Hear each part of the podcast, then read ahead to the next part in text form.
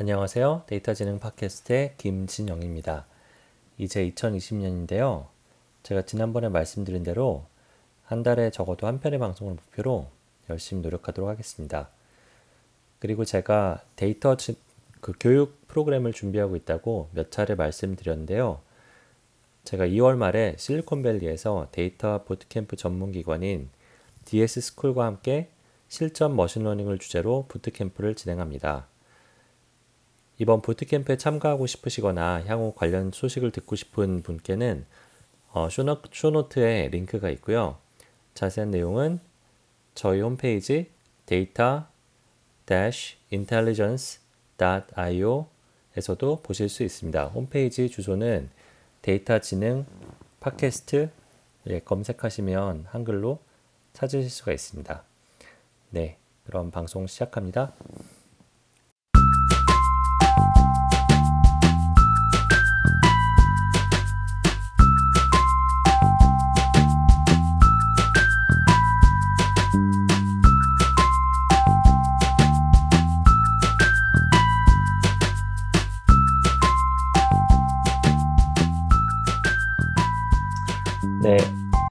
데이터 지능 어, 어, 시즌 2 세 번째 시간인데요. 예, 테리와 진영의 수다라는 이름으로 네, 오늘은 그 아마 많은 분들이 근황을 궁금해하셨을 어, 테리 태웅 엄님을 다시 모셨습니다. 네, 네, 안녕하세요. 테리 태웅 엄 엄태웅입니다. 반갑습니다. 네. 네. 제가 그 엄태웅님이라고 소개를 하려다가 그 여기저기서 테리태웅 엄을 미시는 것 같아가지고 제가 이름을 또, 네. 네. 또 본인이 본인이 원하는 대로 해드려야죠. 아 근데 어떤 분들은 제가 뭐 테리란 이름만 알고 또 엄태웅이란 이름을 모르시는 분들도 있고 그래서 음. 네 그리고 제 논문에도 다 테리태웅엄으로 돼 있어서 음 좋은 것 테리태웅엄 네 음. 줄여서 테태엄 테태엄 음. 네. 저 같은 경우에도 이름이 그 이름도 흔하고 성도 흔해가지고 항상 불만이 많은데 네. 영어 이름 멋있는 거 하나 지어놓을까. 음. 아 좋죠. 네. 네. 아무튼 뭐 잘 지냈어요? 아, 네, 어, 네. 요즘에 뭐 한국에 좀 오래 있었고요. 캐나다 왔다 갔다 하면서 이런저런 일 하고 있습니다. 음, 그러게. 뭐 졸업하기 전에 창업을 했다는 소문이 있던데. 네, 네, 맞습니다. 뭐 다 일에는 순서가 있지만 기회에는 순서가 없습니다. 그래서 아. 기회가 어. 있길래 네, 음. 어쩔 수 없이 아. 창업을 하게 됐습니다. 기회라 기회가 뭔지 좀 여쭤봐도 되나요? 아, 뭐 뭐 큰 기회는 아니고요. 큰 음. 기회는 아니고 그냥 한국에 오래 있을 수 있었던 것도 어쩌면 하나의 기회죠. 그래서 어, 제가 한국에 어쩌다 보니 한 6개월 정도 있게 되었는데 그 동안에 뭐 연, 워낙 바쁘니까 연구도 그렇고 이게 근데 여러 가지 또 같이 해보자는 것도 있고 기회들이 있더라고요. 그래서 어 뭔가 한국에서 좀 어, 졸업 후에 혹시나 여러 가지 재밌는 것들이 펼쳐질 수 있을까 해서 테스트를 해봤는데요. 예를 들면 뭐 유튜브를 찍는다든지 아니면은 뭐 사람들과 만나서 뭐 이런 거 해보면 어떨까 이런 뭐 이렇게 팀 구성을 뭐 미리 한번 해본다든지 뭐 이런 거 있을 수 있잖아요. 음. 그런 걸 하다가 어 바로 한번 이런 비즈니스 한번 해보면 어떠냐는 제안이 있어서 그리고 그것이 굉장히 흥미로워서 법인까지 세우고 일을 시작하게 되었습니다. 음, 그러게 그 음, 기회를 어, 잡는 자세 좋은 것 같아요. 어, 음. 제가 잡은 박사란 기회가 날아가지 않길 뿐. 아, 뭐 졸업은 그래도 할 것 같은데, 그죠? 아, 음. 저도 그렇게 믿고 있는데요. 음. 아, 또 모르죠. 근데 제가 너무 불성실한 연구자가 되어버려서 다시 음. 또 캐나다 가서 집중을 해야 됩니다. 음, 그러게요. 뭐, 그러게, 그, 좋은 것 같아요. 그, 사실 저 포함해서 한 99%의 사람들이 이제 학교 졸업하고 뭐 회사 들어가서 일하고 그러다가 이제 나 정말 하고 싶은 일을 언제 해보나 뭐 꿈만 꾸다가 이제 뭐 어느 순간 뭐 은퇴의 위기에 몰리고 약간 그런 그런 게 티피컬한 삶인 것 같은데 아, 태웅님은 아주 어, 뭐 일단 학교를 그만둔 건 아니지만 그래도 네네. 어, 그래도 그 네. 뭐 보통 제도라는 게 막 사회가 변하는 속도에 비해서는 훨씬 늦게 변하잖아요. 음, 근데 그래서 과연 고등학교까지 교육, 뭐 대학교까지 교육, 그 다음에 석사, 박사 이게 맞는가 이런 생각을 하는데 지금 생각하면은 박사가 좀긴거 같긴 해요, 좀 많이. 음, 왜냐면은 요즘 세상에서 뭐 플랜을 딱 짜서 4년 뒤에 난 이걸 이루겠어라고 하는 게 옛날에는 가능했지만 지금은 워낙 세상이 빨리 바뀌니까 1년 앞에 플랜 짜기도 쉽지 않잖아요.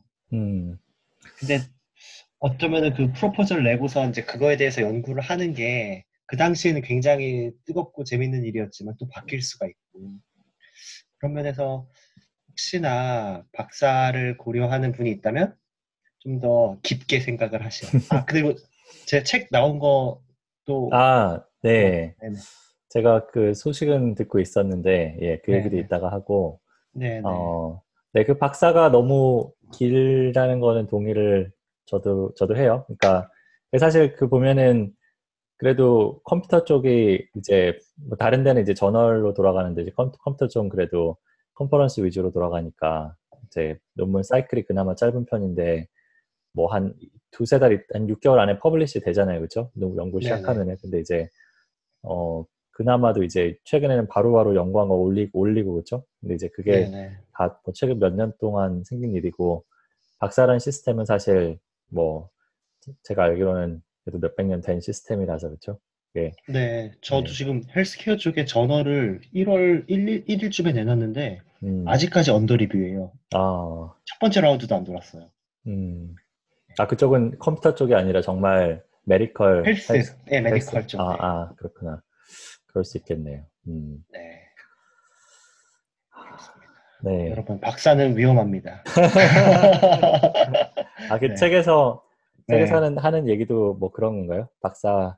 그, 저는 그, 그 대학원 생활 잘하는 책인 줄 알았는데, 아, 뭐 그런 것도 있지만 방법에 대한. 저희는 뭔가 뭐 박사 가는 게 꼭 답도 아니고 음, 어, 박사하다가 중간에 그만둬도 그게 꼭 잘못한 것도 아니고 어, 그런 것보다는 제가 박사에 있든 회사에 있든 다 자기 수양 뭐 개발 이런 거에 관련된 이야기잖아요.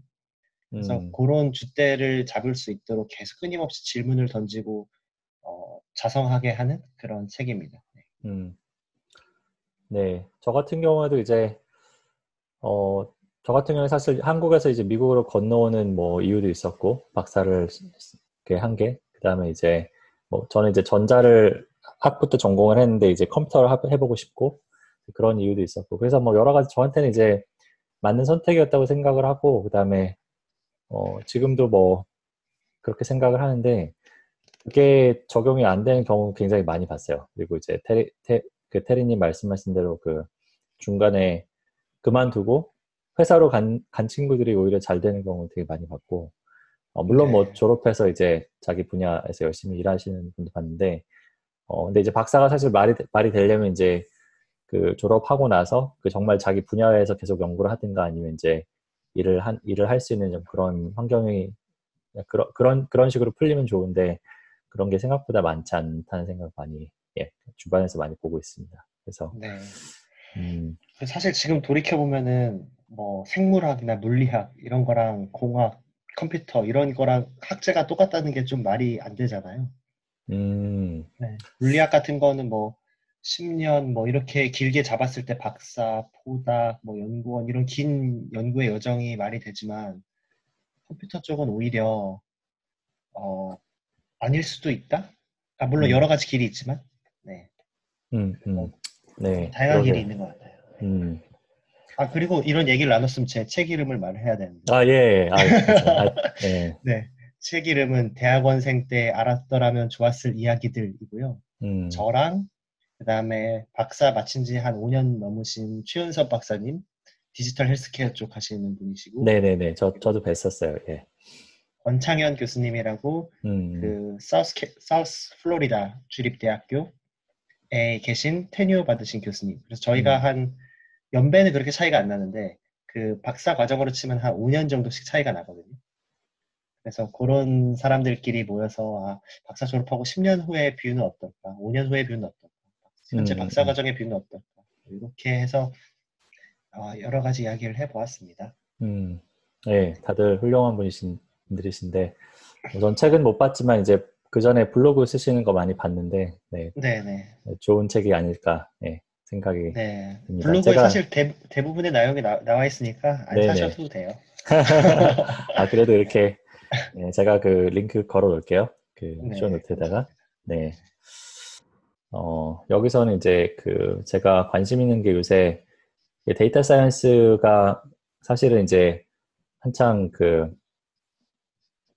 데이터가 화두였다가 이제 machine learning으로 이제 화두가 많이 넘어갔었는데 자- 제 생각에는 이제 machine learning이 약간 특히 deep learning이 약간 이제 그 어느 정도 이제 그 좀 포화됐다는 느낌이 좀 들거든요. 뭔가 이제 그 뭐 다시 이제 또 breakthrough가 나올 수 있겠지만은 뭐 물론 이제 그 와중에 엄청난 또, 또 변화가 있지만은 그래도 예전에 이제 사람들이 막 처음에 나왔을 때 이제 그런 약간 흥분은 조금 지나간 것 같은데 그러면서 이제 그 이걸 어떻게 그럼 있는 기술 을 어떻게 잘 써볼까 뭐 그런 그런 고민 많이 하는 것 같아요. 그러다 보니까 이제 어 써보려고 하니까 이제 막상 문제 생기는 것들 있잖아요. 기술을 뭔가 성능, 뭐 안정성 이런 문제도 있지만은 뭔가 그 걸 뭐 이해할 수 없는 문제도 있고 모델을 그다음에 뭐 그 모델의 결과가 뭐 공정한가 이런 문제도 있고 그래서 저 같은 경우에 최근에 이제 그 KDD라고 그 data mining 쪽 되게 유명한 컨퍼런스 다녀왔는데 어 네, 오랜만에 컨퍼런스도 오랜만에 갔다 왔어요. 근데 거기서 음. 이제 그런 그런 고민 많이 하더라고요. 거기는 아무래도 machine learning을 자체를 개발하는 사람들보다 또, 또 있지만은 이제 machine learning 갖고 뭔가 유용한 일 해보자 이런 사람들이 많은 컨퍼런스라서 네 가서 이제 그런 거 좀 많이 듣고 오고 어 네뭐 주로 어쨌든 네. 어 일단 이제 뭘 뭐, 뭐가 된 건 없지만 뭔가 시작해보자 네. 하고 이제 팟캐스트 다시 시작하고 네, 네. 네 아, 그런 그래서 뭔가 찰나입니다. 파, 팟캐스트를 시작했다는 것 자체가 뭔가 안정화에 접어들었다라는 신호탄 같은. 아 안정을 안정을 시키자 네. 뭐 이런 이런 거죠 안정이 이제 네. 돼야 돼야 한다 좋네요. 좋네요. 네. 어, 네, 어쨌든 그, 제가 KDD 얘기했으니까 또 잠깐 네. 좀더 말씀을 드리면은, 태용, 네. 태용님은 최근에 뭐, 컨퍼런스 다녀온 게 있나요? 저 작년에 뉴립스밖에 아, 아, 없었어요. 네. 음. 그렇구나. 네. 그, 그 사실 이거는 이제, 그때, 그때 뭐, 버트 이런 논문이 그때 나왔나요? 아니면은 그 전에 나왔나요? 네, 아마 그때 이미 다 뭐 나와서 한두 달이면은 뭐 거의 막 퍼져 있는 상태니까요. 음, 아, 요새는, 그쵸. 네. 그 그, 당시에도 그랬고, 음, 음, 네.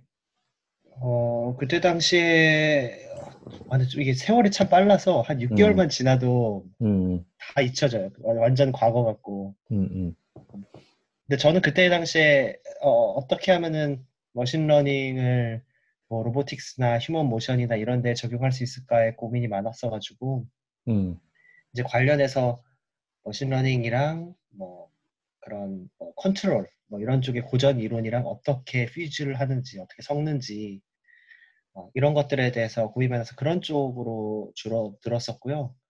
어 뭐 역시나 뭐 RL 이런 쪽은 워낙 커가지고 막 사람이 막 미어 터지고 막 그랬는데 뭐 미어 터지는 만큼 저는 아주 관심이 없었던 게 아, 굳이 이렇게 미어 터지는데 내가 한 자리 해야 되나 음, 세상 사람들이 많이 하게 하고 있겠구나라고 생각해서 저는 기- 개인적으로는 미어 터지는 쪽으로는 관심이 좀 덜 가더라고요. 음. 그래도 지금 아직도 그래도 로보틱스가 주 관심사 아닌가요? 아니면은 아예 그냥 정말 AI로 넘어온 거예요? 어, 저는 뭐 로보틱스를 하든 뭐 메디컬을 하든 다 똑같다고 생각을 하는데 음, 어, 일단은 현실에 적용이 돼야 되잖아요. 현실에 적용이 되려면 데이터를 수집하는 것부터 시작해서 그것이 모델에 투입되고 뭐 최적의 모델이 찾아지고 그래서 그것이 점차 점차 돼서 난리지까지 발전을 해서 결국은 인간이 더 이상은 자연스럽게 손을 떼도 자동화가 이루어지는 그래서 그것이 서빙이 되고 뭐 이런 과정들이 어, 달라져야 된다고 생각해요. 자연스러워야 된다고 생각해요. 그래서 이제까지는 되게 억지스러웠다는 게 무슨 얘기냐면 이미지 뭐 이미지 검색을 만들기 위해서는 이미지를 먼저 10만 장, 100만 장 쌓아야 되잖아요. 음, 약간 배치로 쌓는 거잖아요. 음, 음, 그래서 이제까지 어디 기업을 만나서 뭘 해라라고 하면은 무조건 이 말부터 했었다고요. 아, 일단 데이터부터 쌓으셔야 돼요.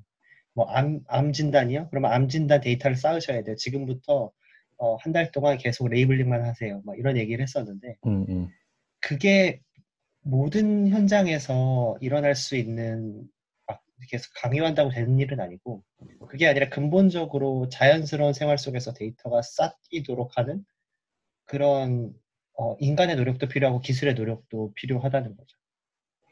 음, 그래서 요즘에 어떻게 하면은 그렇게 좀 자연스럽게 쌓일까? 어, 근데 결국은 우리가 하는 행동 혹은 뭐 어떤 서비스 자체를 처음부터 데이터가 잘 수집되고 그것이 어떻게 활용될 것인지까지 계획이 된 상태에서 서비스가 펼쳐져야 되는 것 같아요. 음, 근데 뭐 이제까지는 너무 많잖아요. 뭐 우리 너무 데이터 너무 많다. 이거 와서 봐라. 이거 뭐 할 수 있는지 봐라라고 해서 딱 보면은 뭔가 하나씩 다 빠져 있거나 아니면은 좀 약간 타겟이 빠져 있, 바뀌어 있거나 막 이러거든요. 그래서 음, 지금은 정말로 어, AI 연구자가 아예 뭐 기획 단계부터 들어가서 어, 이걸 이렇게 기획을 해야 된다. 이렇게 해야 되는 이유는 이것을 쌓았을 때 어떤 것을 할 수 있기 때문이다까지 봐줘야 되는 시대가 아닌가. 그래야지 좀 이곳저곳에 바뀔 수 있지 않을까 세상이. 그렇게 생각하고 음. 있습니다. 좀.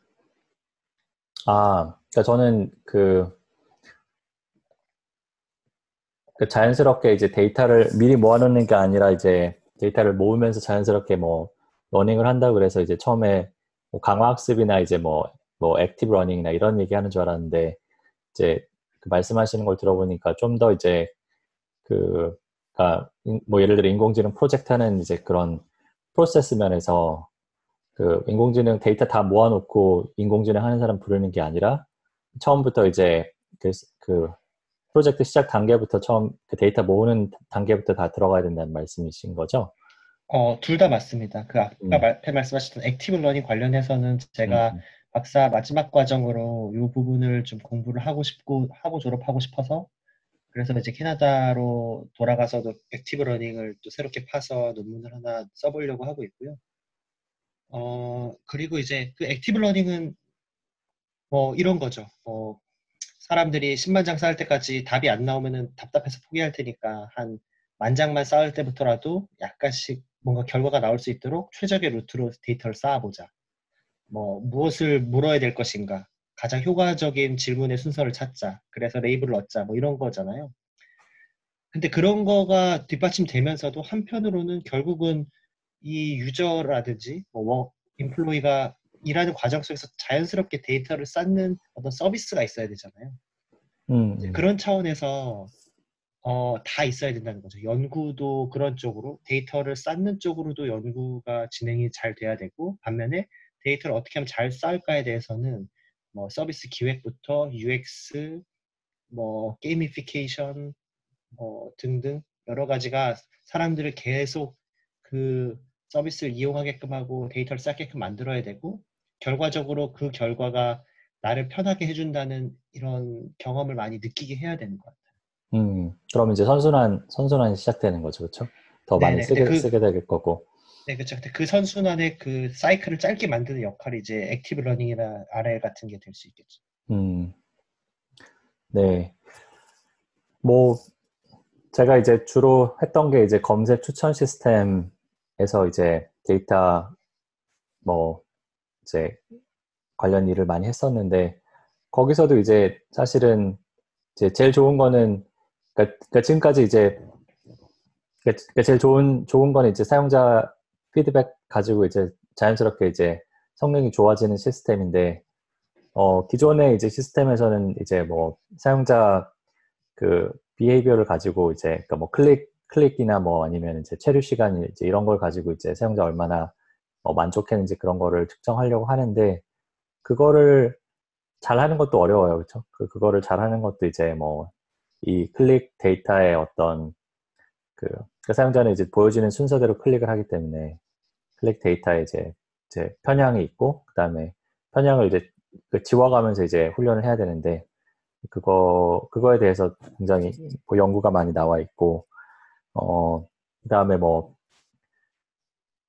그러면 이제 사용자가 그 아까 말씀하신 대로 서비스가 이제 그 자신의 이제 뭐 품질을 향상시키는데 제일 좋은 도움이 되는 뭐 그런 결과를 뭐 보여주는 그런 노력도 해야 되잖아요. 그렇죠? 그냥 사용자한테 그냥 수동적으로 결과를 주는 게 아니라 이제 그런 어 그런 종류의 이제 그 일종의 뭐 그 보통 말하는 건 이제 그 exploration, exploitation, 뭐 trade off 약간 그런 그런 개념인데 그런 것도 많이 많이 하고 있고, 그러니까 많이 연구를 그러니까 예전보다 이제 그 기술이 이제 적용이 현실이 되면서 많이 하고 있는데 아직도 굉장히 뭐 좀 초보적인 좀 단계에 머물러 있지 않나 뭐 그런 생각이 네. 들고. 그러니까 이제까지는 다들 서비스들이 data science 뭐 이런 거 하면은 약간 후처리 같은 느낌으로 어, 우리가 일단 해봤으니까 너희가 매출을 늘릴 수 있도록 A/B 테스트를 해봐 등등 뭐 이런 식으로 후처리 정도 약간 부수적인 느낌으로 했던 것 같아요. 근데 그게 아니라 애초부터 서비스의 목표는 이런 선순환, 데이터를 쌓고 이걸 통해서 도움을 주겠다는 선순환 자체가 중심이 되어서 기획이 되어져야 되는 게 아닌가. 지금까지는 매뉴얼로 해서 잘 팔려서 뭐 쿠팡 같이 잘 만든 그 다음에 어, 이 데이터 가지고 뭐 할 수 있을 게 없을까, 매출을 어떻게 늘릴까 이런 식으로 부수적으로 고민을 했는데 음. 그, 그게 아니라 정말로 AI가 인간 생활을 바꾸려면은 그거 자체가 탄생할 수 있도록 돕는 어떤 처음부터 기획 단계부터 AI 리서처가 들어가야 된다고 저는 생각을 하고 있습니다. 음. 그래서 그런 면에 있어서 저희 창업한 그 아트랩, AI 앤 로보틱스 테크랩이 역할을 하려고 하고 있고요. 어, 뭐 대기업 같이 이렇게 좀 데이터가 있는 것부터 시작해서 저희 스스로도 어떤 서비스를 통해서 어떻게 데이터가 적은 순간부터 많은 순간까지 어, 어, 서비스가 발전할 수 있는지를 좀 보여주려고 하고 있습니다.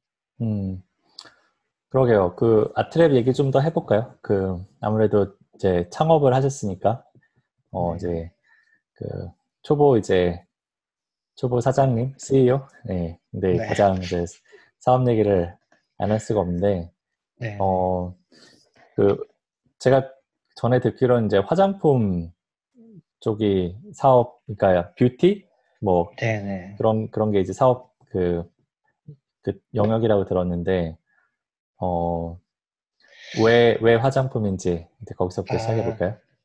일단은 어 제가 뭐 화장품 일단 화장품 얘기보다도 그 전에 제가 음. 정말로 만들고 싶었던 거는 AI하고 로보틱스 테크를 일상 생활, 생활 속에 녹일 수 있는 방법을 찾는 연구실을 좀 찾고 싶었어요.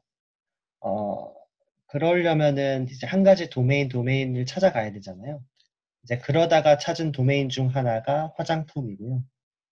어, 어 그래서 뭐 꿈은 꼭 화장품만이 아니더라도 음. 여기서의 작은 경험 바탕으로 음. 해서 그 다음번에 또 다른 분야를 혁신시키고 하고 싶을 때 일단은 화장품이란 분야가 굉장히 뭐랄까 생활 밀착형이면서도 내가 매일같이 쓰고 뭐 그다음에 시장도 굉장히 크고 뭐 K-뷰티 해가지고 해외 수출도 많이 되고 이렇게 성장성 있는 분야임에도 불구하고 아직까지 data science가 깊이 관여하지는 못한 분야인 것 같아요.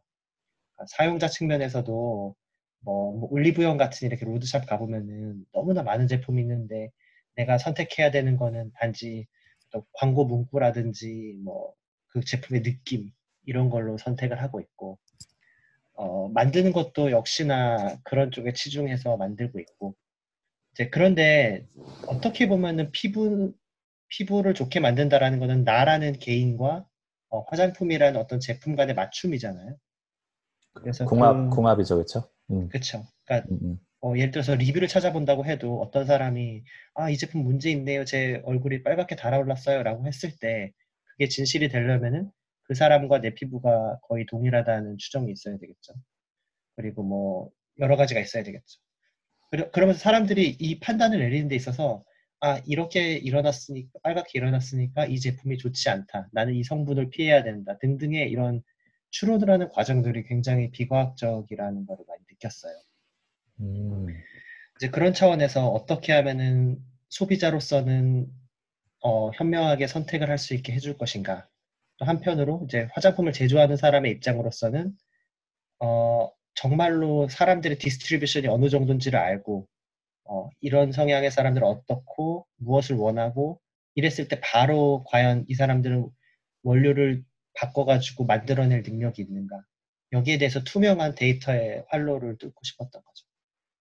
음, 굉장히 어 굉장히 설득력 있는 이야기인데 사실 현실적으로는 어, 지금 방금 말씀하신 그런 데이터가 굉장히 그 회사 각 회사에 갇혀 있을 거잖아요. 그래서 네네. 그런 거를 어, 데이터 가지고 그 화장품, 그러니까 고객 각 고객에 맞는 맞춤 화장품을 개발하고 그 다음에 이제 그거를 어, 거기에 대한 또 테스트를 하고 그 다음에 그걸 가지고 다시 또 개발에 적용하고 그런 게 어, 굉장히 일단은 시간도 사실 무슨 뭐 온라인 서비스처럼 바로 피드백이 나오는 것도 아니고 시간도 좀 오래 걸릴 것 같고 그 다음에 과정에 뭔가 굉장히 어, 데이터 수집이나 이제 그런 그런 부분이 만만치 않을 거라는 생각이 드는데 어디 좀 네, 맞습니다. 그래서 어, 똑같은 것 같아요. 옛날을 한 10년, 15년 전 생각해 보면은 이제 구글이나 이런 데에서 왜 이미지를 이미지넷처럼 이렇게 바깥에 공개해야 되는가에 대해서 첫 번째 결정을 내리려면은 설득을 많이 해야 되잖아요. 설득을 많이 하고 그다음에 그것이 큰 데이터셋으로 쌓였을 때 어떤 기술들이 나올 수 있는지에 대해서도 이해를 해야 되고 뭐 이런 과정들이 필요하잖아요. 그래서 저희가 지금 당장은 어, 어, 일단 아직까지 말씀드리긴 좀 그런데 어떤 큰 어, data source를 갖고 있는 곳과 계속적으로 이제 이야기를 해 나가고 있어요. 근데 말씀하신 대로 그 데이터라는 것은 어쩌면은 그 기업에게 있어서도 노하우고 영업 기밀이고 이럴 수 있거든요. 근데 그것을 공개를 하고 그 공개라는 것은 최소한 이제 저희 연구진과 공개를 하고 그랬을 때 얻어지는 부가적인 가치에 대해서 우리가 얼마나 어, 이렇게 노가다로서 화장품 연구하고 개발하던 것들 얼마나 자동화할 수 있는지 혹은 지금까지 깜깜이로서 기획해서 망한 제품이 너무 많았는데 사람들이 원하는 제품을 타겟팅해서 어떻게 하면은 바로 그것에 알맞는 어, 제품을 만들어낼 수 있는지 이런 것들에 대해서 가능성들에 대해서 저희가 이제 단계별로 어, 설득을 해 나가고 단계별로 보여주는 플랜을 짜고 이런 식으로 지금 저희가 접근을 하고 있죠. 음, 저, 네. 저희라고 하셨는데 이제 그 테리님 말고 다른 분이 같이 계신 건가요? 어, 저희라 하면 저 이제 아트랩에도 저희가 멤버가 있거든요. 음, 음. 멤버가 풀타임으로는 한 다섯 명 정도가 있고요. 어, 그 다음에 파트타임으로는 한 두세 분 정도 더 있으시고, 그래서, 어, 요번에 올해 졸업하신 박사도 두 분이 계시고, 그 다음에 뭐 화장품 덕후이신 분, 그리고 중국에서 화장품 조사하시고 막 이러신 분도 한 분을 모셨고, 그리고 뭐 개발자도 뭐 경력이 오래된 개발자도 있으시고 네, 이렇게 팀이 모여서 저희가 늘그 어. 생각만 하고 있습니다. 저희가 아, 어떻게 제가 하면은 사, 네, 네, 궁금했던 게 이제 네, 화장품 어, 인공지능을 통한 이제 화장품 이제 맞춤 화장품이라는 게 사실은 어, 뭐 잘 아시겠지만 이제 인공지능 전문가보다는 제가 봤을 때 화장품 전문가가 더 필요한 일 같은데 이제 뭐 네, 네. 화장품 뭐 경험자 그러니까 이제 그, 그 전문가가 있는 것 같네요, 그렇죠? 아, 그분 말고도 저희가 또 한 분 또 꼬시고 있고요. 음, 어, 근데 이제 그것을 개발하는 방식은 두 가지가 있는 것 같아요. 한 가지는 어, 예를 들면은 의료처럼 접근을 하는 거죠. 의료처럼 만약에 의료 AI를 만들고 싶으면은 닥터가 꼭 필요하잖아요. 음, 음. 닥터가 하는 행위를 저희가 복제를 할 수 있도록 뭔가 계속적으로 data collection을 닥터로부터 수집을 해야 되죠. 그러려면 닥터의 수가 굉장히 중요하죠. 이제 그런데 저희는 어, 그런 접근보다는 어, 일단은 그 접근 외에도 투명하게 해야 될 부분들이 많다고 생각을 해요. 어, 데이터화를 통해서. 예를 들면은 뭐 end-to-end로 뭐, 뭐 제가 아주 자세하게 말씀드리지 못하지만 그냥 뭐 아주 큰 꿈을 얘기하자면은 음, 뭐 피부의 진단 결과와 뭐 화장품 원료 사이에 뭐 우수하게 mapping을 end-to-end로 한다면은 어, 정말로 내 피부가 진단이 되는 순간 화장품 원료 배합이 나올 수도 있는 거잖아요. 정말로 많이. 근데 이제 이거는 현실적으로 거의 쉽지가 않다 보니까 당연히 그것들 가능하게 하려면 조금 조그만한 단위로 쪼개야지 데, 이제 데이터 효율이 높아지겠죠. 이제 어쨌든 음. 간에 거- 저희는 이제 거기에 단위 단위별로 무엇이 중간중간에 레이블이 될 수 있을 것인가, 무엇이 어, 데이터를 얻게 할 수 있게끔 하는 행동이 될 수 있을 것인가를 좀 파악을 해서 어, 이제 가능한 한 어, 데이터를 투명하게 만드는 것, 정보를 투명하게 만드는 것을 첫 번째로 타겟으로 하고 있고요. 이제 그럼에도 불구하고 화장품 전문가가 필요한 이유는 이제 저희의 machine learning 결과 같은 거를 해, 해설해 줄 분이 필요하잖아요. 아, 그렇죠, 그렇죠. 음, 네. 그래서 화장품도 사실 브랜드만 해도 천 가지가 넘고 들어가는 성분은 뭐 만 가지 뭐 이렇거든요. 뭐 한 가지 제품의 분에 대해서는 뭐 주요 성분 뭐 100가지에서 뭐 1000가지 뭐 이렇게 돼요. 음, 어, 그래서 그런 것들을 했을 때 이제 그거를 함께 읽어주고 우리의 모델이 뭐가 잘못 오류가 나서 뭐가 나왔을 때 그것이 왜일지를 함께 뜯어볼 수 있는 그런 분이 음. 필요해서 화장품 전문가를 모시고 있습니다. 아, 그러게요. 네. 테리님도 화장 열심히 하셔야겠는데요. 저 그래서 보니까. 네 세, 세수 잘하고 있습니다. 아, 네. 네. 그, 물론 아직 초기 단계인 것 같긴 하지만, 이제 그냥 계획은, 계획 정도는 있으실 것 같은데, 그, 그 사실 제가 그냥 생각하기에는, 어, 이제 실제 그, 그 저희가 아무래도 데이터 지능 방송이니까, 어, 좀, 좀 더 이제 기술적인 얘기를 더 하자면은, 어, 그, 제가 봤을 때는 그 화장품과 그 사용자의 어떤, 그 화장품 성분과 사용자들의, 그러니까 물론 뭐 제조 공정 뭐 그런 문제도 있겠지만은, 그 사용자들의 어떤 그 피, 그, 그러니까 고객들의 어떤 그, 그 사용 결과, 그 두 가지의 그 관계를 뭔가 모델로 푼다면은, 그거는 사실은, 어, 그리고 이제 지금 말씀하셨듯이 결과 해석하는 게 되게 중요한 부분이고요. 그렇죠? 그러니까 제 생각엔 이제 그 아마 그 테이블 형태 데이터로 만들 수 있을 거고 그러면 해석이 중요하고 그러면은 사실 그, 그 모델 같은 건 어, 떤걸 쓰겠다 뭐 그렇게 고민하시는 게 있, 있나요? 어, 뭐, 일단은 저희가, 뭐, 인베딩을 기본적으로 해야 될 것 같고요. 어, 아, 예를 그래요? 들면은 뭐, 네, 뭔가 화장품 간에, 뭐, 예를 들면 이런 서비스를 상상을 할 수 있겠죠. 뭐, 어, 설화수에 아주 비싼 화장품 하나가 있는데, 얘랑 가장 유사한 화장품 무엇인가? 나는 가성비 템을 찾고 싶다. 라고 했을 때 음, 사람들이 옮겨갈 마음이 충분히 있을 수 있잖아요. 어, 그래서 그 사람은 비록 내가 의사를 통해서 피부 진단을 안 맡았다 하더라도 어, 이 특정 제품 이름 말하면 안 되나 아무튼 설 모모 제품이 비싼 제품을 만족해서 쓰고 있었는데 네. 가격적으로 부담이 됐어요. 그러면은 충분히 옮겨갈 마음이 있는데 좀 많이 떨어진 많이 차이가 나는 화장품에 옮겨가고 싶지 않겠죠. 그랬을 때 유사도 같은 거를 판별하기 위해서는 embedding을 하는 게 좀 필요할 수가 있겠죠. embedding이라 아니면 뭐 image retrieval 같이 retrieval을 할 수 있도록 화장품 음, retrieval. 그러니까 뭐 추천, 그러니까 뭐 마치 뭐, 뭐 저기 넷플릭스에서 영화 추천해 주듯이 화장품을 추천해 준다 그런 것 같은데, 네, 맞습니다. 어, 근데 사실 embedding이라는 게 그 텍스트나 이미지처럼 굉장히 그 차원이 높은 데이터에서 차원을 약간 낮춰주는 거잖아요.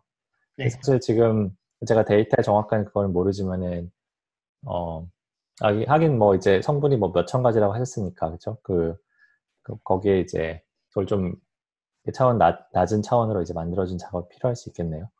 네, 뭐 일단은 예를 들면은 뭐 아주 간단하게는 뭐 그냥 무작정 차원을 낮추는 경우가 있겠죠. 근데 무작정 차원을 낮췄을 때 그게 interpretable 하지 않을 수도 있고 뭔가 그렇죠. 약간 음, 뭔가 컨트롤 하고 싶은 축이 있을 수도 있잖아요. 음, 음, 그런 거를 기준으로 또 그러니까 여러 가지 형태로 supervised된 리, 어, label을 이용한다든지 아니면은 어, 떤 loss function을 자- 뭐잘 좀 조절을 한다든지 해가지고 그런 다양한 형태로의 dimensionality reduction이 필요한 것 같아요. 그래서 음, 어떤 사람은 비슷하다라고 얘기를 했을 때 뭐 질감이 비슷하다를 중요하게 생각할 수 있고 가격이 비슷하다를 중요하게 생각할 수도 있고 어 뭐 여러 가지 아니면은 뭐 선호하는 브랜드가 비슷한 사람끼리 선택했다라고 생각할 수도 있고 그러한 측면에서 어, 어, 사람들이 사실은 언어가 되게 모호하기 때문에 이거를 정의 내리는 게 쉽지 않거든요. 근데 음, 저희는 최대한 이제 그런 것들을 언어적인 모호함을 최대한 발라내서 이제 다양한 형태로 수학적 모델을 한 다음에 이제 너가 원하는 게 뭔지 그걸 알아내는 것도 이제 또 중요한 일 중에 하나죠. 네. 언어적 모호함이라는 거는 이제 그거를 실제로 고객이 썼을 때 그, 그 고객의 피드백에 대해서 말씀하시는 건가요? 네, 뭐 대부분의 이 현실 적용 문제에 있어서의 가장 첫 번째 걸림돌은 그 언어의 모호함인 것 같아요. 그래서 어떤 음, 사람은 연구자 이렇게 얘기하잖아요. 뭐 어떤 일을 언어로 완벽하게 표현할 수 있다면 그거는 코딩으로도 완벽하게 표현할 수 있기 때문에 어, 인공지능으로 구현할 수 있다라고 얘기를 하잖아요. 음, 근데 우리가 이제까지 개와 고양이를 구분하는 걸 만들기 쉽지 않았던 것은 개와 고양이의 특징, 차이점을 말로 완벽하게 설명을 할 수가 없으니까 그런 거잖아요. 음, 네, 마찬가지로 우리가 분명히 내가 이 화장품이 좋다, 나쁘다, 나한테 내가 보기에 좋은 것 같다라고 말을 하지만 정말로 어떻게 좋은데? 어, 매끈매끈하고 그래서 뭐 어떻게 이걸 말로 표현하는 게 쉽지가 않거든요.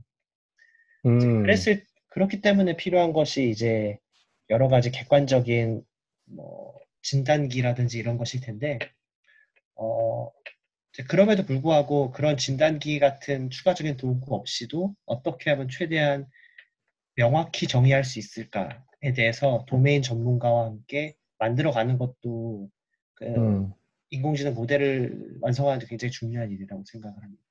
음, 제가 말씀드리는 거는 화장품에만 국한된 얘기는 아니고 음, 음, 어떤 거든지 간에 다 이런 문제가 현실 속에서 AI를 적용할 때는 다 일어난 일들이기 때문에 고민을 하셔야 되는 문제 같습니다. 음. 그러게요. 저도 여쭤보고 또 여쭤보고 싶었던 게 이제 그 사용자들의 화장품에 대한 만족도 데이터를 모으셔야 될 텐데, 그 레이블을 모으셔야 될 텐데, 이제 그거를 뭐 말씀하셨듯이 이제 뭐 어떤 그 진단 기기를 사용해 수치할 수도 있고, 그다음에 이제 뭐 사용자의 어떤 어떤 그 뭐 서베이 같은 거 있죠. 그러니까 레이팅을 뭐 별점 같은 식으로 이제 여러 개 모을 수도 있고, 그다음에 어 아예 그냥 뭐 글이나 말로 받을 수도 있고, 그렇죠? 그다음에 아니면 사용자 피부 상태를 뭐 찍을 수도 있고, 그렇죠? before, after. 근데 이제 그 그거, 그것까지 가능 가능한지 네, 모르겠지만은, 근데 그런 여러 가지 방법이 있을 텐데 거기서도 사실 어 어떤 그 각 각 그러니까 저 같은 경우에 제가 주로 하는 일이 이제 그 검색 추천 시스템 평가하는 일이잖아요. 그래서 이제 데이터를 이제 그 사용자한테 그, 그 사용자 행동을 보고 뭐 평가할 수도 있고, 그 다음에 직접 그 피드백 물어볼 수도 있고, 아니면 제3자한테 그 휴먼 레이블을 그 크라우드소싱에서 받을 수도 있고, 그러니까 뭐 예를 들어 이, 게 누군가가 검색을 한 건데 네가 한번 이게 결과가 좋은 건지 나, 나쁜 건지 한번 판단해 판단해 주세요. 약간 이런 식으로 그런 식으로 할 수도 있는데 그게 다 각각의 이제 장단점이 있거든요. 그러니까 네, 그 지금 데이터 모으시는 레이블 데이터 모으는 것도 상당히 여러 가지 이제 그 네. 고려를 하셔야 될 것 같은 생각이 드네요. 네. 네, 그래서 이런 AI 프로젝트는 단순히 AI 기술, 모델, 뭐, 딥러닝 이런 거가 중요한 게 아니라 음, 그런 UX를 설계한다든지, 어, 하는 것도 굉장히 중요한 것 같아요. 예를 들어서 지금 제가 요 미팅, 지금 녹음하는 창을 끄면은 분명히 오늘의 뭐, 음질은 어땠나요? 별 몇 개 주세요라고 할 테지만 저는 답을 안 할 거거든요. 왜냐하면은 제가 이걸 끄는 데 있어서 전혀 뭐 이걸 평가를 해야 될 이유를 못 느끼기 때문에 그 하나의 클릭조차도 하지 않는 거예요. 근데 반면에 그 과정을 내가 이걸 함을, 하면서 함으로써 무엇을 얻을 수 있다라는 게 확실히 얻어지면은 분명히 사람들은 줄 수 있거든요. 그래서 어, 억지로 뭐 이렇게 데이터를 뭐 서베이로 물어본다든지 별점을 물어본다든지 하면 어쩔 수 없이 노이즈한 데이터가 낄 수밖에 없고 그렇기 때문에 그게 아니라 그 사람들에게 내가 데이터를 줘야 되는 이유를 만들어주고 그 이유를 만들자마자의 효과를 바로 보여줄 수 있는 서비스가 기획이 돼야 된다고 저희는 생각을 하고 있습니다. 음. 네. 어쨌든, 네, 그, 뭔가 조만간에 모든 개인이 맞춤형 화장품을 인공지능이 추천해, 추천해준 화장품을 사는 시대가 조만간 올 것 같은 어, 아주 아, 근데, 예감이 근데 이미 뭐 화장품 시장에 이런 뭐 personalized된 화장품을 팔겠다라고 하는 곳이 없는 것도 아니고요. 아, 인공지능으로 뭐 당신 피부를 진단하겠다 혹은 뭐 그걸 진단을 통해서 화장품을 추천해주겠다 이런 곳이 없는 것이 아닌데 음, 음, 어, 그럼에도 불구하고 정말 제대로라는 게 뭘까? 사람들이 확연하게 차이를 느낄 수 있게 만들 수 있을까? 이런 의문이 있는 거죠. 사실 어떤 제품에 의- 인공지능이 들어갔다고 해서 우리가 확연한 차이를 느끼지 못하잖아요. 네, 뭐 뭐, 그건 분야마다 다르지만 인공지능이 없, 네. 없이는 아예 안 되는 것도 많고. 그쵸. 요새는. 그러니까 예를 음. 들면 뭐 스냅의 그런 얼굴 뭐 바- 변하게 하는 거 이런 거는 가능하겠지만 화장품 같은 경우에 이거 인공지능이 들어갔대요라고 했을 때 만족감보다는 어, 그냥 딱 발랐을 때 어 느낌이 산뜻하고 좋네 이게 훨씬 더 강한 느낌이잖아요. 그 사- 음. 뒤에 AI가 있든 없든지 간에. 근데 이제 결국은 그런 주관적인 만족감까지 도달할 수 있게끔 AI가 역할을 할 수 있는가? 근데 그 역할을 못 한다면은 어쩌면 화장품 시장은 AI가 적용되지 말아야 될 시장일 수도 있죠. 음. 네. 제 그러니까 생각에는, 저희는 네. 음, 아, 저희는 그러니까 이런 걸 하고 있는 거예요. 분명히 AI가 세상을 바꾸긴 할 텐데 어, 얼음 두께가 얇은 것부터 두꺼운 것까지 있을 거잖아요. 그래서 저희가 두들겨 보는 거예요. 저희는 스스로 화장품 시장이라는 곳이 그래도 어떤 화장품 성분 함량이라든지 뭐 약간 의류랑 비슷하다든지 뭐 이런 면에 있어서 그 두께가 얇다고 생각하고 시장성도 있다고 생각해서 두들기고 있는데 이게 안 뚫린다면은 방법은 두 가지 두 가지죠. 하나는 더 강력한 드릴 기술을 이용해서 뚫거나 아니면 다른 하나는 다른 곳을 찾거나. 근데 저희가 스스로 했을 때는 더 스마트한 방법은 먼저 뚫리는 곳을 찾는 곳- 것인 것 같아요. 그래서 저희가 여러 곳을 생각해 보다가 화장품으로 오게 되었습니다. 음. 네, 뭐, 그러니까 왜, 그러니까 저, 저는 사실 그거 왜, 그러니까 사실 여러 가지 이제 아이디어가 있으셨을 텐데 왜 화장품인지 이제 좀더그 궁금해하기도 하지만은 어, 그 전에 이제 그, 그, 그러니까 제, 그러니까 그러니까 제가 느끼기에도 어, 그 사용자한테 어, 그러니까 사실 그 그게 같은 같은 문제잖아요. 사용자한테 그러니까 인공지능의 그 결과를 전달하는 거랑 그다음에 이제 사용자한테 그 피드백을 받는 거랑 이게 가- 사실 같은 인터페이스에 일어, 일어날 수 있는데 그 경험을 잘 설계할 수 있으면은 굉장히 그 다른 경험일 거- 예- 것 같아요. 예를 들어서 이제 내가 뭐 앱으로 뭔가 그러니까 그냥 이제 가, 제가 그냥 상상을 해보는 건데 앱으로 어, 앱으로 이제 뭐 저기 뭐 피부 상태나 여러 가지 이제 파라미터를 입력했더니 뭐 그거에 맞는 뭐 화장품이 추천이 되고 그다음에 거기에 대한 뭐 자세한 설명이 나오고 그 다음에 이제 그거를 이제 뭐 매장에서 직접 뭐 해볼 수 있는 뭐 디스플레이도 있고 그런 그런 게 다 통합적으로 이제 통 이제 그 하나의 경험으로 이제 주어진다면은 사실 그냥 그냥 뭐 그러니까 본인이 같은 화장품 그냥 try 해볼 수도 있잖아요, 그렇죠? 근데 이제 그래도 어 그러니까 뭔가 그런 거죠. 그냥 내가 음식을 그러니까 좋은 와인이 있다고 조- 그러니까 와인 tasting을 하는데 내가 그냥 이것저것 아, 마셔보고 그냥 아 이거 좋네 이거 저 저거 좋네 뭐 그렇게 하는 거랑 그 정말 뭐 권위 있는 와인 어 그 뭐 소믈리에라고 하지 소믈리에 소믈리에가 이제 추천해 주는 거예요. 어, 이, 이 와인은 뭐 이런 이런 이런 어떤 특성이 있고 뭐뭐 이런 뭐 유래가 있고 뭐 그렇게 굉장히 상세한 설명을 들으면서 마시는 거랑 경험이 되게 다를 거거든요. 그리고 사람들이 보통 뭐 무한 무한정 시간이 있는 것도 아니고 무한정 와인을 마실 수 있는 것도 아니기 때문에 그런 어떤 개인화된 추천이랑 그다음에 뭐 상세한 설명 같은 게 굉장히 좀 차이를 만들 수 있지 않을까 그런 생각이 네, 네, 좋은 예. 의견 같습니다. 지금 네. 방금 든 생각은 그러니까 저희가 AI를 세상에 적용을 하려면은 중요한 건 역시 end와 end 사이에 뭐 사실 해보면 데이터와 loss function 이게 다잖아요. evaluation. 그 evaluation 쪽에서 그 evalu metric을 잡는 게 굉장히 쉽지 않잖아요. 방금 와인 테스트, tasting 말씀하셨는데 와인 tasting에서 중요한 evaluation metric은 나의 혀죠. 혀가 얼마나 만족을 하는가. 어, 와인 성분은 뭐 숙성이라든지 이런 여러 가지 조건은 이미 어떤 수치화가 될 수 있을 테니까. 근데 그랬을 때 key는 과연 나의 혀를 온라인상에다가 올릴 수 있을까? 디지털화할 수 있을까? 그게 만약에 어떤 디지털화가 되어 있다면 나는 그 혀를 가지고 세상에 있는 모든 제품들에다가 이렇게 해가지고 별점을 매기면 되잖아요. 그러니까 그 혀를 어떻게 하면 잘 만들 수 있을까가 키거든요. 음, 어, 뭐, 그러니까 그쵸. 혀를 디지털화 할 수는, 그러니까 바로 하는 거는 뭐, 시- 물론 뭐 가능은 할, 할- 할 수는 있겠지만은, 이제 그걸 못 하더라도 실제로는 이제 그 와인의 그 품질을 평가하는 여러 척도가 있잖아요. 그쵸? 그러니까 와인의 뭐 어떤 뭐 그 당도도 있고, 그 다음에 뭐 얼마나 이제 그 알코올, 묵직하다고 하는데 이제 그런 그 뭐 알코올 농도랑 관련된 그런 척도도 있고, 그러니까 보통 그런 척도를 잘 설계해서 그, 그 사용자한테 이제 입력을 너무 부담스럽지 않은 범위 내에서 입력을 하게 해서 그게 어느 정도 사용자의 만족감이랑 그, 그, 그러니까 만, 만족감을 근사하는 결과가 나올 수 있으면은 이제 그러면 네. 되는 건데, 그러니까 화장품도 사실 음. 마찬가지로 화장품도 음. 원료가 있으면 원료가 나온 다음에 만들어졌을 때 뭐 발림성이라든지 흡수성이라든지 아니면 뭐 음, 음, 시원한 알코올 정도라든지 등등의 특질이 있어요. 근데 그 특질을 보고선 사람이 또 이제 뭐 보고서 선택할 수도 있고 이제 발라보고 선택을 할 수도 있고. 그러니까 제가 말씀드리고 싶은 거는 화- 굳이 화장품뿐만이 아니라 이런 식의 비슷한 문제들이 굉장히 많은 곳에 산재해 있다는 거죠. 음, 음, 어떤 것의 원료와 원료 구성과 그다음에 나 고객의 만족도. 근데 그 만족이라는 건 주관적인 만족도.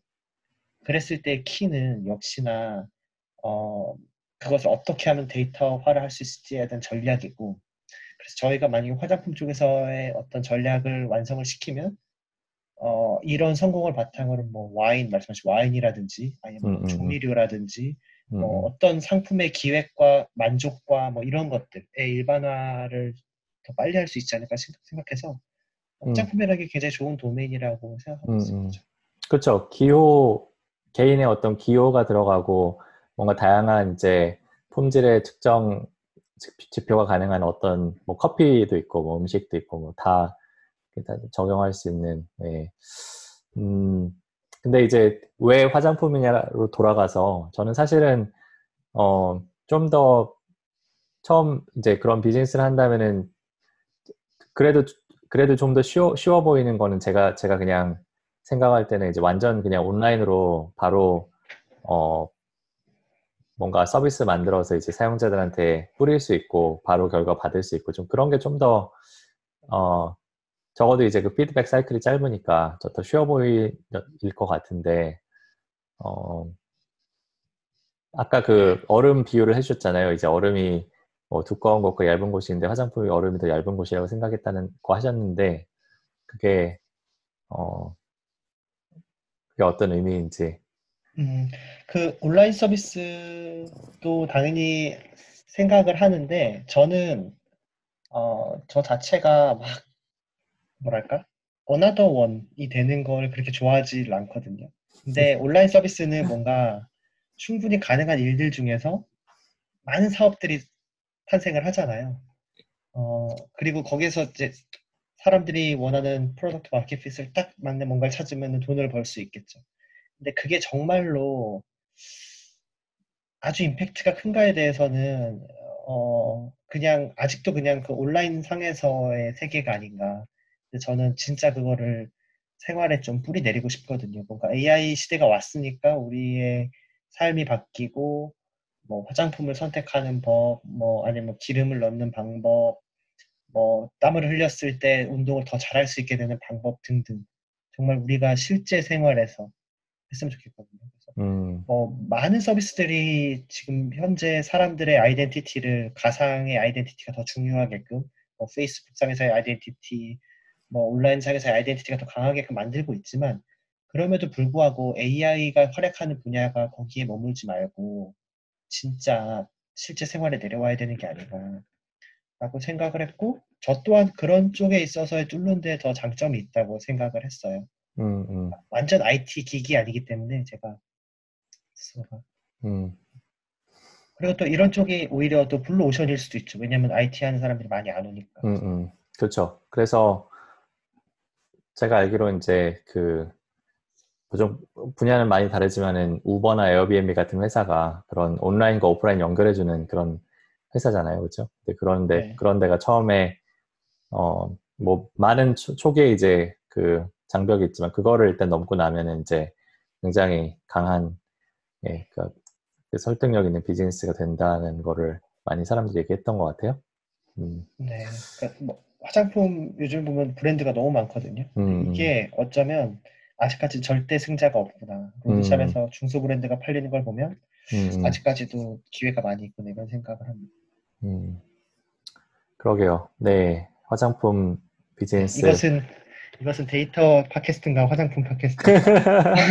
아니, 아니, 저는, 저는 사실, 네. 그 일부러 깊이 얘기를 해보고 싶었던 게, 사실은, 어, 태용님 일단 시- 생각 많이 했을 거고, 그렇죠? 그 다음에, 네.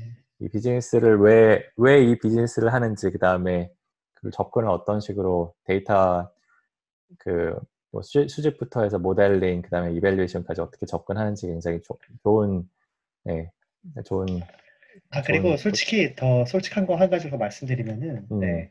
사실은 그 기업 쪽으로부터의 기회가 먼저 왔어요.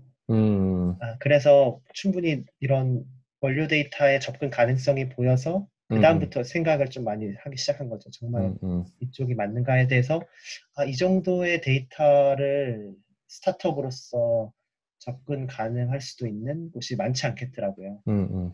네, 그래서 시작한 것도 있습니다. 그러게요. 네. 아, 뭐, 아, 그게 그 기회, 기회군요. 음. 네, 그러게, 그, 뭐, 그래서 그, 지금 화장품 이 쪽도 있고, 그 다음에 제가 듣기로는 이제 다른 뭐, 뭐, 교육도 있고, 연구도 있고, 뭐 여러 가지 이제 생각을 하고 계신 것 같은데, 어, 저도 사실 요새 그, 뭐, 저 같은 경우에는 뭐, 비전공자라고 하기에는 좀 그, 많이 아는 편이지만은, 그래도 이제 최근에 어떤 일이 뭐 AI, ML 쪽에서 일어, 일어나는지 다시 공부를 또 해야 돼서 다시 요새 열심히 또 스터디도 하고 또 강의도 듣고 하고 있는데 어, 그 AI 교육 쪽에서도 뭔가 그 좀 생각이 있어요. 그러니까 뭐 화장품처럼 뭔가 지금 사람들이 이렇게 하고 있는데 내가 어, 아트랩에서 이런 이런 식으로 뭔가 다른 어프로치를 할 수 있겠다. 뭐 그런 게 있나요? 어, 제가 아니면 아니면 그냥 본인의 본인의 어떤 뭐 그런 거를 얘기해 주셔도 좋고. 그러니까 저는 계속 불만이었던 것 중에 하나가 사람들의 취업 준비 그 시기에 불만이 굉장히 많거든요. 어, 왜냐하면은 사람이 돈을 막 어, 대학교 때 막 등록금을 천만 원씩 내야 되는 존재에서 갑자기 취, 취업이라는 거에 성공하면은 막 3천만 원씩 받아요. 근데 이 사이에 사람이 근데 완전히 바뀌는 게 아닌데도 불구하고 갑자기 그렇게 바뀌잖아요. 그러니까 이 사이에 이, 이 discontinuity가 뭔가 문제가 있다고 생각을 해요. 근데 뭐 어쩌면 대학원이 그런 부드러운 연결일 수도 있죠. 물론 너무 저임금으로 노동을 하긴 하지만 그래도 적어도 돈을 받고 노동을 하잖아요. 되잖아요. 뭐 노동이라고 생각을 하, 면 대학원에 있으면 안 되죠. 그렇죠, 그렇죠. 근데 저는 나중에는 점점 이런 직업의 형태가 프로 축구단처럼 바뀔 거라고 생각을 하거든요. 처음에는 연습생이지만 나중에 천만 원짜리 선수, 이천만 원짜리 선수, 그러다가 슈퍼스타가 되면 뭐 억, 10억, 100억 이렇게.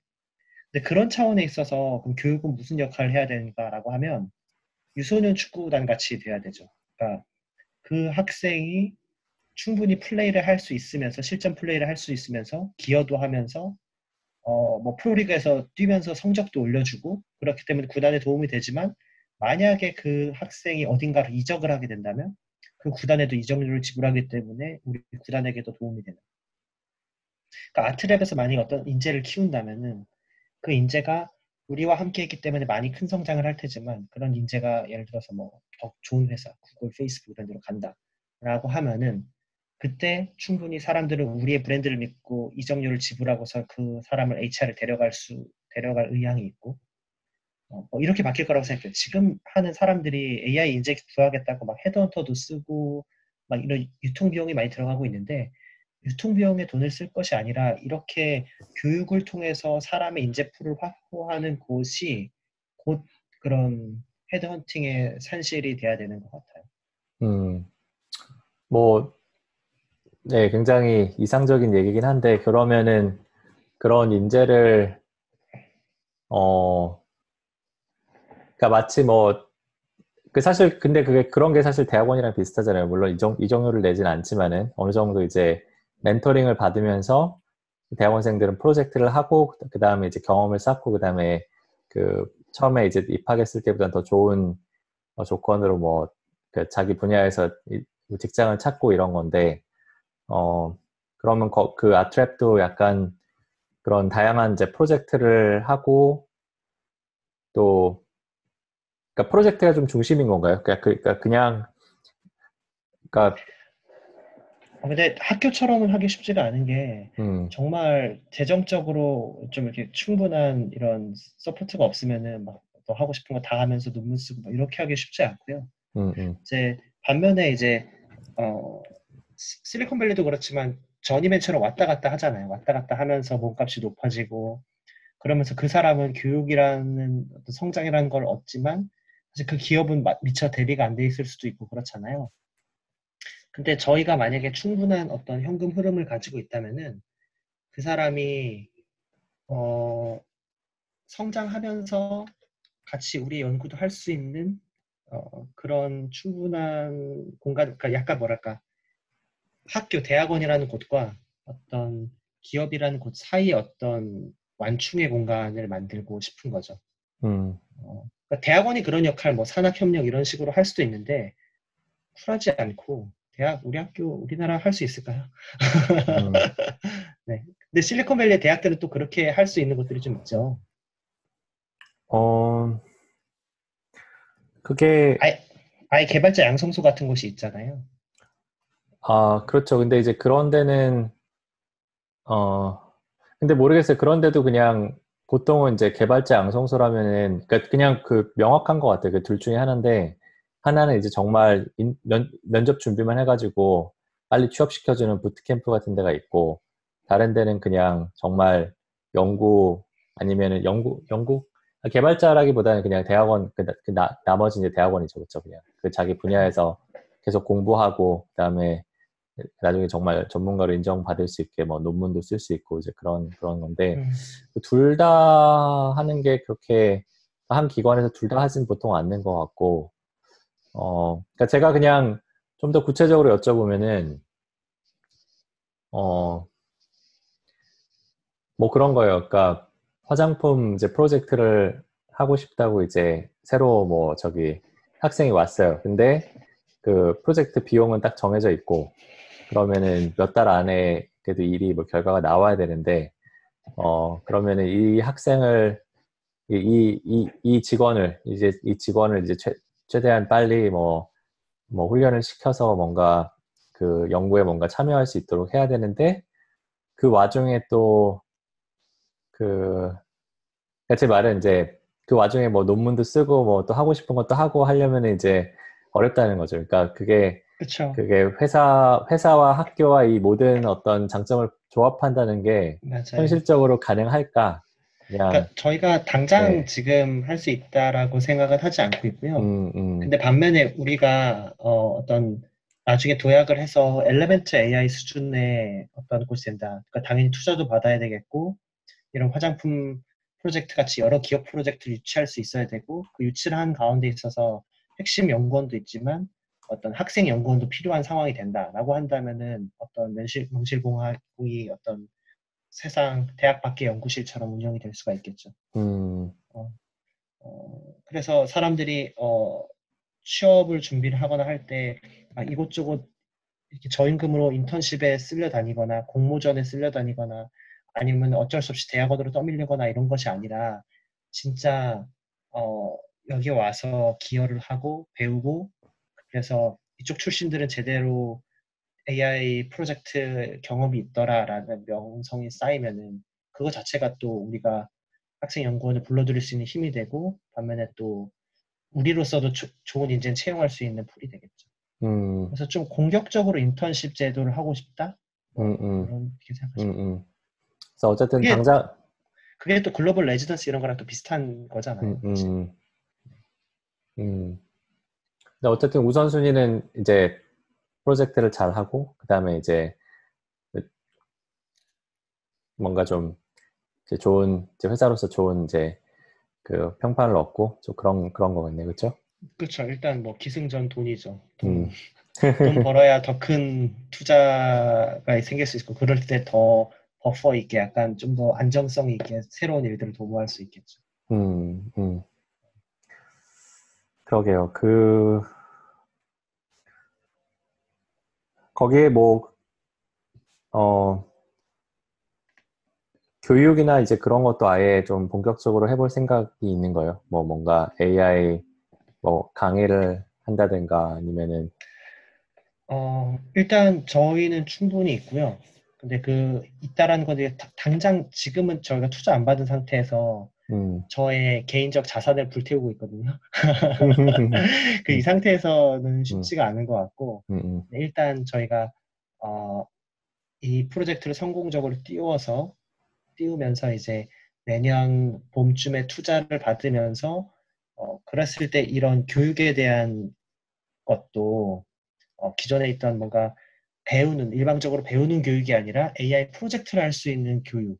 음, 어, 떤 컴퓨터 학원이 아니라 진짜 와가지고 인턴십을 할 수 있고 그것이 진짜 기업과 하- 학생의 성장에게 모두 유인할 수 있는 비즈니스 모델이 나온다. 라고 한다면 저희는 충분히 새로운 것을 벌려볼 계획이 있습니다. 음. 그러게요. 그냥 이론 배우고 그냥 끝하는 그런 교육이 아니라, 그쵸? 처음 와서 이제 이론 배우고 그다음에 데이터 실제로 만져보고, 뭐, 가능하면 정말, 정말 그 결과도 좀, 정말 현실 생활에 유용한 결과도 내고, 그다음에, 어, 그, 뭐, 거- 정말 잘 되면 그 보상을 공유할 수도 있고, 그쵸? 네, 네. 약간 도- 돈 받는 캐글러라고 생각하시면 될 것 같아요. 음, 그러게요. 캐글은, 그러게요. 음.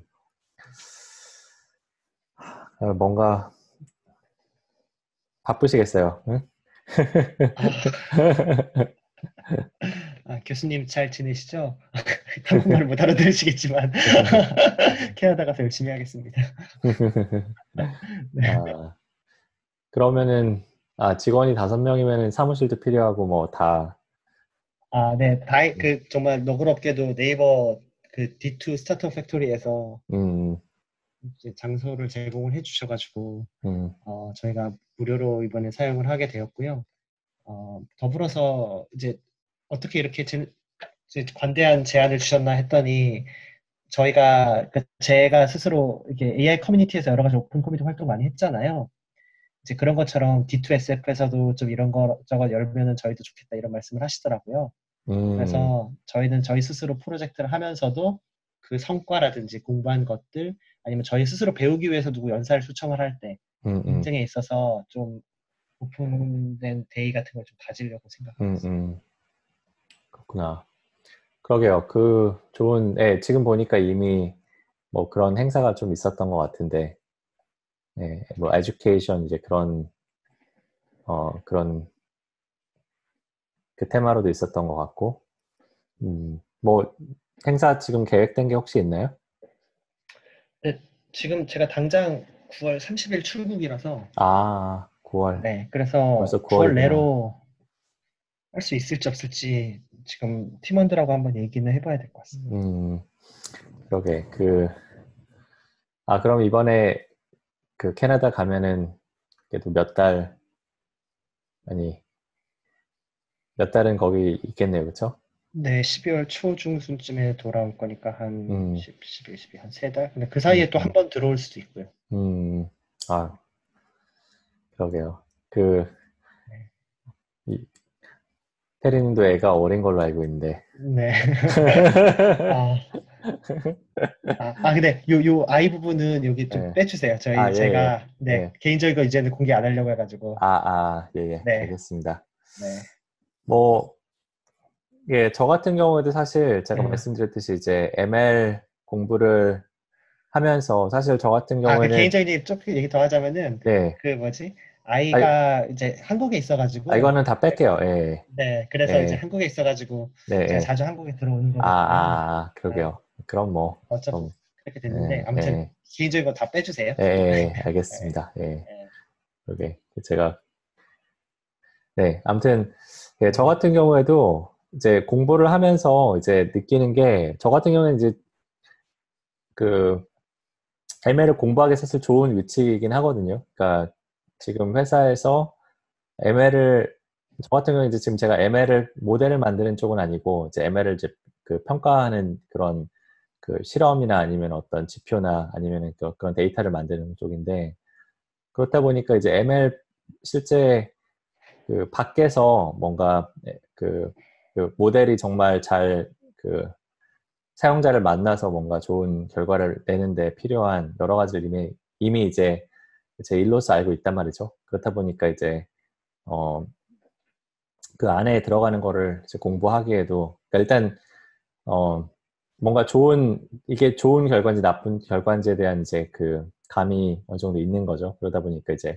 그 안에 들어가는 걸 이제 만드는 거는 어느 정도는 어 조금 더 이제 그, 그 감을 잡는 게 좀 용이하지 않나 뭐 생각도 좀 드는데 어쨌든 어 제가 사실은 그래서 최근 몇 년 동안에 계속 이제 그 machine learning 관련된 이제 학습 자료 같은 게 어떻게 그 어떤 게 있나 이제 항상 살펴보면은 점점 많이 좋아지는 것 같아요. 요새는 제가 여기서 사람들이 이제 많이 하는 게 이제 fast.ai라고 거기 코스를 많이 하는 것 같은데 그 저 같은 경우에 이제 거기 코스 들으면서 이제 그뭐 Python 노트북 그 저 같은 경우에도 이제 Google Cloud 계정이 있어가지고 거기서 이제 노트북 돌리면서 이제 들으면은 이게 그냥 이론 이론 플러스 뭐 실제로 제가 돌려볼 수 그러니까 실 그러니까 그 결과를 보고 그 다음에 필요하면 제가 그거를 뭐 고쳐가지고 이제 바로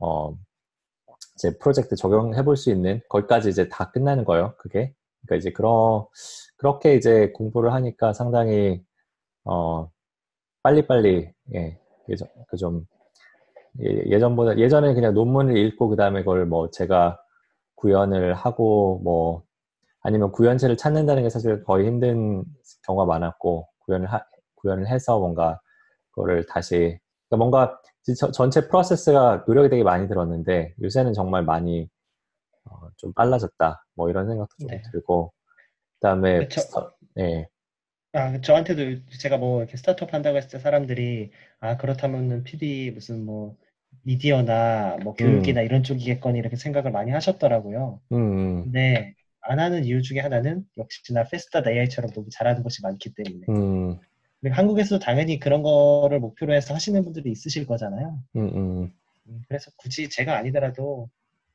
좋은 서비스가 한국에도 나올 거고 혹은 어, 한국과 미국의 경계가 없어질 것 같아요. 음, 음. 그러게요. 그러니까 다 정말 어그 실시간으로 정보가 전, 전달이 되니까 네, 네. 근데 페스타 AI 진짜 좋은 것 같아요. 음, 그런 서비스가 빨리 일어나야 되고 반면에 또 거기에 한국적인 습성, 이제 더하자면은 뭐, 뭐 스터디파이 같이 온라인에서 그룹을 만든다든지 네, 아니면은 저도 최근에 뭐- 들었어요. 예, 네, 아니면은 뭐 그 뭐 요즘 책 읽는 모임 같은 것도 있잖아요. 그러니까 사람들 우리나라 사람들 어디 모여서 하는 거 되게 좋아하잖아요. 음. 스터디 그룹 음, 음, 그러니까 그런 형태를 결합을 해서 하는 게 한국적인 교육 모델이 아닌가. 음, 근데 컨텐츠에 있어서는 아, 과연 우리나라가 정말 잘 생산할 수 있나? 뭐 사교육 컨텐츠 생산하는 거 보면 되게 잘할 수 있을 것 같기도 하고. 음, 근데 또 원산지는 또 미국이 많으니까 음. 그러니까 어 그러니까 그 잘 그쵸 페스타이가 잘 그러니까 저 같은 사람이 보기에는 되게 좋은데 또 반대로 이제 생각해 보면은 어 그러니까 조금 어느 정도는 너무 좀그 그러니까 실제로 코드까지 알려주는 건 너무 좋은데 그렇다 보니까 좀 어 그 원리나 이제 그런 쪽에 조금 미약하다 이제 좀 부족하다는 생각도 들고 그 다음에 이제 어 아까 어 근데 이제 뭐 장단점이 있죠. 뭐 그, 그런 거 좋아하는 사람들은 이제 뭐 콜세라 이런 것도 있겠죠. 그죠, 여기서는. 그러니까 예, 예, 그 다양한 근데 예. 결국 근데 학교가 제공하는 거는 그런 커뮤니티인 것 같아요. 그러니까 음, 근데 코딩 잘하는 사람, 학구적으로 뛰어난 사람, 뭐 여러 가지 사람 대화를 나눌 수 있는 오프라인 공간이 있잖아요. 음, 그래서 학교, 대학교, 대학원이라는 곳이 대체될 수 없는 기능이 있다면 그 넓은 공간, 토론, 뭐 이런 쪽의 공간으로 다시 돌아가야 되지 않나 생각하고 있습니다. 음, 그쵸. 커뮤니티 되게 중요한 것 같고, 뭐, 베스트에도 온라인 커뮤니티가 있지만, 이제, 같이 또 듣고 뭔가, 그, 또 동기부여 얻고, 이제 그런 거랑은 좀 다르니까, 음. 그러게요. 아, 뭐, 그, 그동안 어떻게 지내나 궁금했는데, 또 이렇게, 예, 기회를 또 해가지고, 또 네. 여러 가지 얘기 많이 나눴고 저 같은 경우에도 사실은 그래서 제가 공부를 다시 좀 하고 그다음에 여러 가지 좀 공유할 생각을 하고 있어요. 그래서 일단은 제가 했던 거는 주로 저는 이제 좀 더 이제 machine learning보다는 data science 어 그러니까, 데이, 그러니까 machine learning 전후에 일어나는 이제 그런 일을 많이 했었는데 사실 제가 느끼기에는 그 machine learning 하는 사람들이 모델링 하는 시간이 아직도 뭐 그렇게 길지 않잖아요. 사실 machine learning 그에 들어가는 데이터 모델에 들어가는 데이터 만지고 그 다음에 그 결과 해석하고 사실 그게 굉장히 중요하고 앞으로 뭐 그게 더 중요해지면 주- 중요해졌지 덜 중요할 것 같지는 않고요. 저 뭐 AutoML 뭐 이런 이런 얘기를 요새 많이 하는데 네. 그래서 뭐 어 저 같은 경우에도 이제 그 뭐 모델 보니까 최근에 그 모델의 어떤 결과가 이제 공정한지 공정하지 않은지 그런 거 그 그런 쪽에서 이제 매트릭 같은 것도 굉장히 많이 나와 나와 있더라고요. 그래서 이제 그런 쪽도 아직 어 뭐 정말 많은 사람들이 알고 있진 않은데 보니까 이제 아직 딱 정립된 게 있는 건 아니고 이제 여러 가지 지금 이런 것도 가능하고 저런 것도 가능하고 이제 여러 가지 이제 제안이 나와서 이제 조금 그 서로 비교하고 약간 그런 단계인 것 같은데 아무튼 그런 쪽에도 이제 좀 더 저는 개인적으로 관심이 있어서 살펴보고 네, 그러니까 제가 갖고 있는 그런 인공지능 교육에 대한 불만은 인공지능 교육들이 대부분이 문제가 잘 정의되어 있는 상태에서 그걸 음. 어떻게 해결하느냐 음, 음, dataset 여기 있고 metric 정해져 있고 이걸 가지고 이제 그 안에 있는 방법론을 바꾸잖아요. 근데 실제 문제는 사실 그 데이터와 evaluation criteria 이 두 가지가 엄청나게 어려운 문제고 힘든 문제인데 그리고 나머지 사실 모델 같은 경우는 AutoML에서 가장 벤치마크 좋아 좋게 나오는 거 그냥 쓰면 되잖아요. 음, 음, 시작점으로 하면 되잖아요. 음, 음. 그래서 그런 쪽의 교육이 좀 많이 이루어져야 되지 않나. 정말 무에서 데이터를 직접 쌓아보거나 아니면은 뭐, 뭐 아까 디지털 협 이런 거 얘기했지만 뭐 어떻게 만족이라는 게 뭐야? 맛있다고 했는데 그 맛있다는 걸 어떻게 다르게 표현할 수 있어? 이걸 수치화할 수 있을까? 이런 음, 음. 식으로 그런 식의 교육들이 좀 많이 필요한 것 같아요. 음, 그렇죠. 그러니까 사실 전통적인 교육이 그 왜 그렇게 되는지 생각해 보면 이해는 가능한 가능 가, 이해는 가지만은 왜냐면 뭔가 틀이 있어야 되잖아요. 그렇죠? 뭔가 처음에 맨 땅에 그 보호장구도 없이 뭐 자전거를 타라고 할 수는 없는 거니까. 그러니까 이제 거기서 일단 시작을 하는 건 좋은데 그렇게 교육받은 사람들이 현업에 나가면 이제 뭔가 굉장히 그 혼란에 빠진다는 거죠. 그렇죠? 그러니까 그, 그 약간 사, 사이를 뭔가 완충해 줄 수 있는 어떤 그, 뭐, 그, 컨텐츠나 아니면 어떤, 뭐, 알트랩 같은 곳이 필요할 것 같은데, 네, 아무튼, 태용님이 잘 채워주시라고 믿고, 네, 네.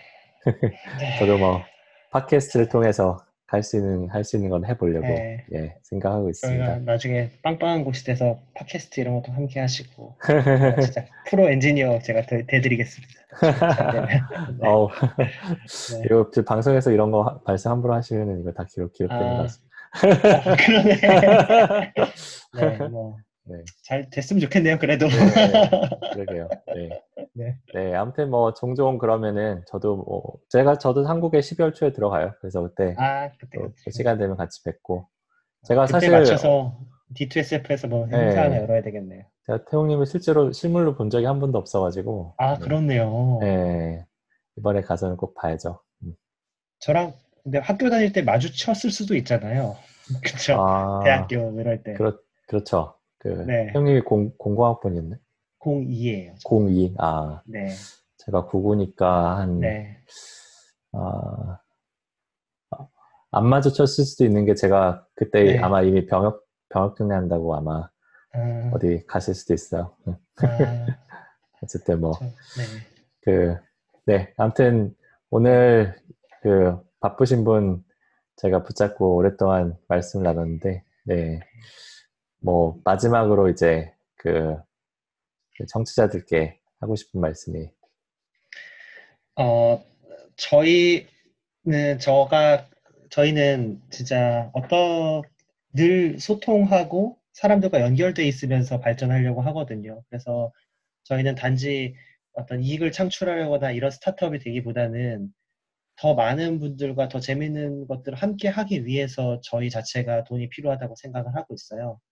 이제 그런 의미에서 지금 당장은 많은 분들 모시지 못하지만 늘 모시고 싶은 마음이 있으니까 늘 연결되어 주시고 어, 소식 주고 받았으면 좋겠습니다. 저희도 지금은 막 정신없어가지고 뭐 유튜브든 페이스북에서 소통을 잘 못하고 있는데 소통 많이 할 수 있도록 하겠습니다.